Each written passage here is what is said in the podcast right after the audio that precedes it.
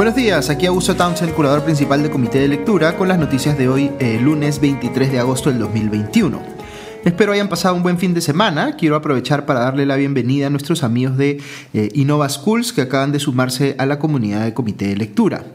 Esta mañana empiezo hablándoles sobre el más reciente cambio en el gabinete ministerial de Guido Bellido. Eh, el viernes pasado se supo que quien reemplazaría a Héctor Béjar en la Cancillería sería el embajador de carrera Oscar Maurtua, y este anuncio ha generado idas y venidas eh, durante el fin de semana, incluso al interior del propio partido de gobierno. El primero en reaccionar fue el congresista oficialista Guillermo Bermejo, hoy investigado por terrorismo, quien comentó, abro comillas, espero sea una broma de mal gusto, cierro comillas, cuando ya se había hecho eh, el anuncio, pero Maurtua todavía no había jurado como ministro.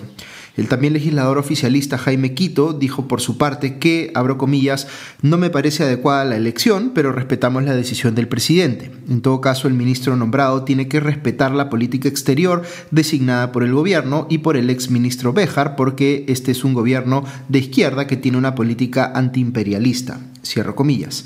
El propio Vladimir Cerrón, secretario general del partido de gobierno, dijo en Twitter que Maurtua, entre comillas, no representa el sentir de Perú Libre, que es un partido que, entre comillas, apuesta por una Latinoamérica unida independiente, rechazando cualquier política injerencista o servil.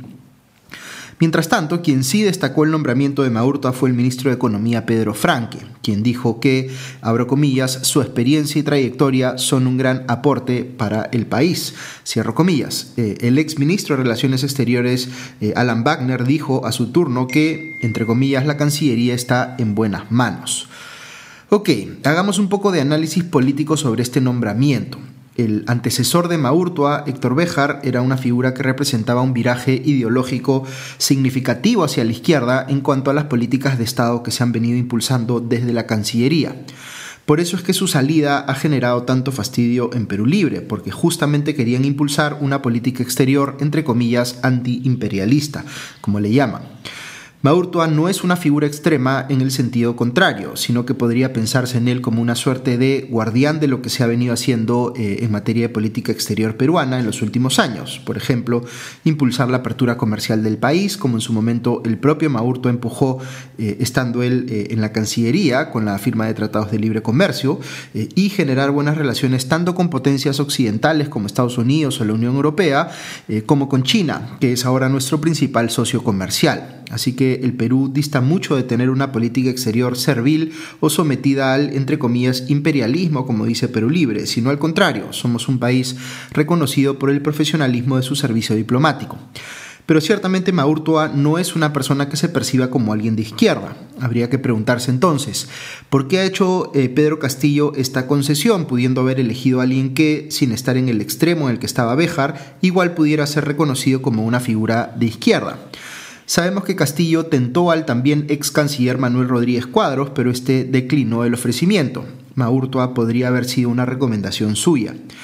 Recordemos también que este último no era un completo desconocido para el gobierno, pues de hecho había participado en representación de este último en la comisión de transferencia del, ministro, eh, perdón, del Ministerio de Relaciones Exteriores. ¿Qué significa esto de cara a la presentación del gabinete Bellido eh, para buscar el voto de confianza en el Congreso esta semana? Pudiendo haber hecho otro nombramiento con ánimo de provocar a la oposición y llevarla a negar la confianza, eh, no ha tomado el gobierno pues ese camino. Una interpretación es que quieren salvar a Guido Bellido, que eh, digamos no era tan fusible después de todo. Eh, otra es que el gobierno se ha dado cuenta de que no tiene las de ganar, que es claro que la opinión pública lo está castigando en las encuestas porque resulta evidente que han hecho nombramientos equivocados en el gabinete y que tienen que enmendarlos. Eh, es una suerte de pedido de tregua a la oposición que a la vez evidencia que de momento no están jugando tan decididamente a buscar la negación de confianza como primer paso para buscar la disolución del Congreso más adelante. Eh, algunos piensan que esta es una jugada política de Perú Libre para tratar de hacer eh, creer que hay diferencias entre el gobierno y el partido, pero en cualquier caso es un hecho concreto que muestra que el gobierno ha reconocido finalmente su debilidad. ¿Significará esto que le darán la confianza al gabinete Bellido? Eh, es lo más probable, pero nunca se sabe. La oposición podría empecinarse en que salga Bellido a cualquier costo, ya sea presionando para que el propio presidente lo remueva antes del pedido de confianza o negándosela en su visita al Congreso. Esto último depende mucho de si la oposición cree tener los votos asegurados para aprobar una vacancia presidencial, en caso el Ejecutivo le juegue la carta de la disolución del Congreso. Una alternativa intermedia es que haya una negociación eh, entre el Ejecutivo y el Legislativo que derive en un pacto en el cual el gobierno salva al gabinete Bellido, pero con el compromiso de cambiarlo en un determinado plazo y cambiando ahora a figuras eh, controversiales como el ministro de Trabajo Iber Maraví, de quien eh, viene apareciendo más información sobre sus vínculos con el Movadef. Quizá esta última sea una salida más razonable en la que nadie pierde de manera tan evidente y por tanto nos aleja de un escenario de guerra total entre poderes pero entiendo que sea difícil para mucha gente en la oposición optar por un camino así cuando el propio Bellido es claramente, como yo mismo lo he reconocido, eh, una persona que no es idónea para el cargo de presidente del Consejo de Ministros, no solo por sus simpatías con eh, mandos terroristas como Edith Lagos o por sus publicaciones recientes en las que defiende la lucha armada, sino por la actitud excesivamente confrontacional y la eh, incompetencia que viene mostrando en el ejercicio del cargo. En fin, el que ha quedado descolocado con todo esto es Vladimir Cerrón. Ayer publicó un tuit en el que decía que, abro comillas, por primera vez el pueblo puso un gobierno dirigido por su vanguardia política pero libre, el gobierno y el partido están sitiados por los poderes fácticos y en esas circunstancias cualquier disidencia es una traición, cierro comillas. Cerrón quiere convencernos y convencerse de que la toma de la presidencia por un candidato de Perú Libre no es una eh, casualidad o el resultado del enorme antivoto que tenía la alternativa contra la cual le tocó competir en segunda vuelta, sino que Perú Libre ganó porque es, entre comillas, la vanguardia, el verdadero representante del pueblo. Si eso fuera eh, cierto, Pedro Castillo no habría obtenido apenas el 15% del voto eh, hábil en primera vuelta, eh, después de casi no aparecer en las encuestas durante gran parte de la campaña. Y Perú Libre no habría obtenido apenas 3.4% en las elecciones congresales del 2020. Cerrón vive pues eh, un autoengaño que lamentablemente no lo perjudica solo a él, sino que lleva al gobierno a pensar que tiene más respaldo popular del que realmente tiene, cosa que también parece creer el propio Bellido. La supervivencia eh, de Pedro Castillo en la presidencia pasa por reconocer este autoengaño e igualmente importante que la oposición, en lugar de castigarlo más de lo necesario, entienda que debe abrirle una puerta si es que ve chances reales de moderación. Esa moderación no significa que Castillo se vaya a pasar al otro lado del espectro ideológico, porque eso sería desconocer el resultado mismo de la elección presidencial que decantó, eh, aunque marginalmente, por una opción de izquierda pero sí supondría eh, o podría suponer al menos que Castillo reconozca que no puede sostener un gobierno con gente incompetente, apologistas de la lucha armada y personas que no tienen credenciales democráticas de verdad. El propio Castillo va a tener que reevaluar su compromiso con la democracia en algunos temas como, por ejemplo, el respeto a la libertad de prensa y la obligación de rendir cuentas como funcionario público elegido, a lo cual se está, eh, digamos, eh, em, eh, limitando bastante al no querer, dando, no querer dar, digamos, entrevistas a medios o no salir a dar explicaciones sobre lo que está haciendo en sus primeros días en la presidencia. Hablando de eso, aprovecho para solidarizarme con la periodista Carerina Bayona, quien es parte de la comunidad de comité de lectura, pues acaba de ser ella despedida del canal cusqueño Incavisión. Bayona fue quien confrontó originalmente a Guido Bellido por las publicaciones en sus redes sociales en las que homenajeaba a la terrorista Edith Lagos. Según explicó, el medio sustentó su, su despido en que no quería recibir represalias por parte del gobierno, ahora con Bellido en la PCM.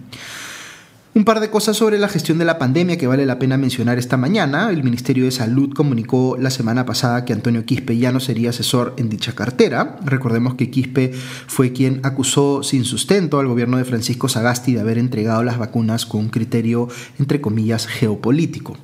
Eh, este fin de semana hubo vacunatón, pero solo se alcanzaron cerca de 485 eh, mil inmunizaciones, cuando la meta trazada era de 600 mil. Hay presión sobre el gobierno para apresurar la entrada de nuevos grupos etarios eh, al proceso, es decir, que se empiece a vacunar a gente en rangos de edad menores.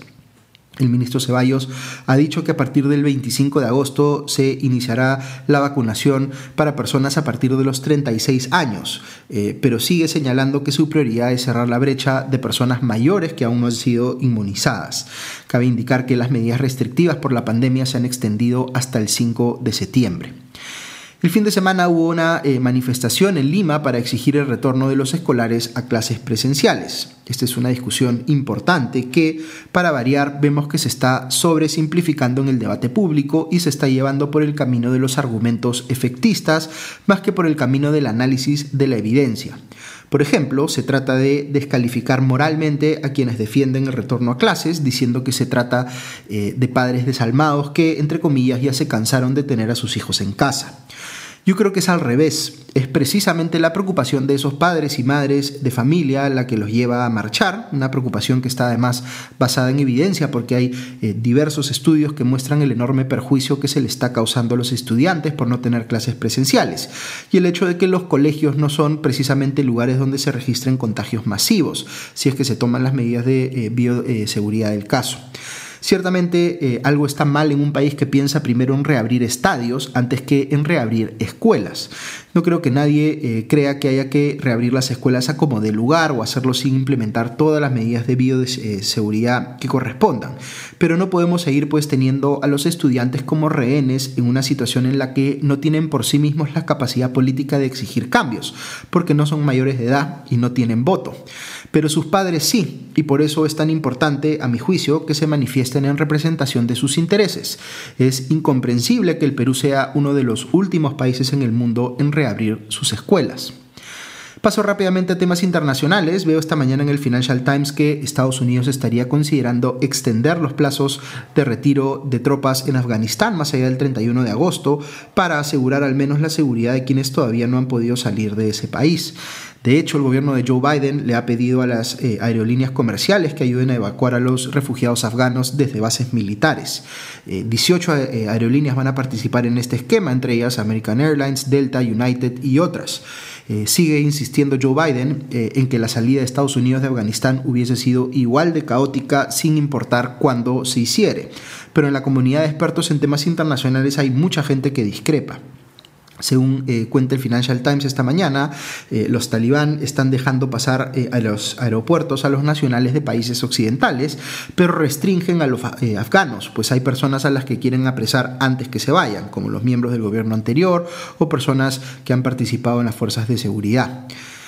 Por otro lado, veo esta mañana en el país una nota sobre la irrupción de los eh, candidatos libertarios en la política argentina, con candidaturas eh, a la Cámara de Diputados como la del economista eh, Javier Milei. La directora del Instituto de Estudios Latinoamericanos de la Universidad de Columbia en Estados Unidos, Victoria Murillo, comenta que una alternativa de extrema derecha en Argentina, abro comillas, si bien siempre existió, la característica de Milei es la estridencia y que se presenta como antisistema. Resulta que hoy la rebeldía es el liberalismo.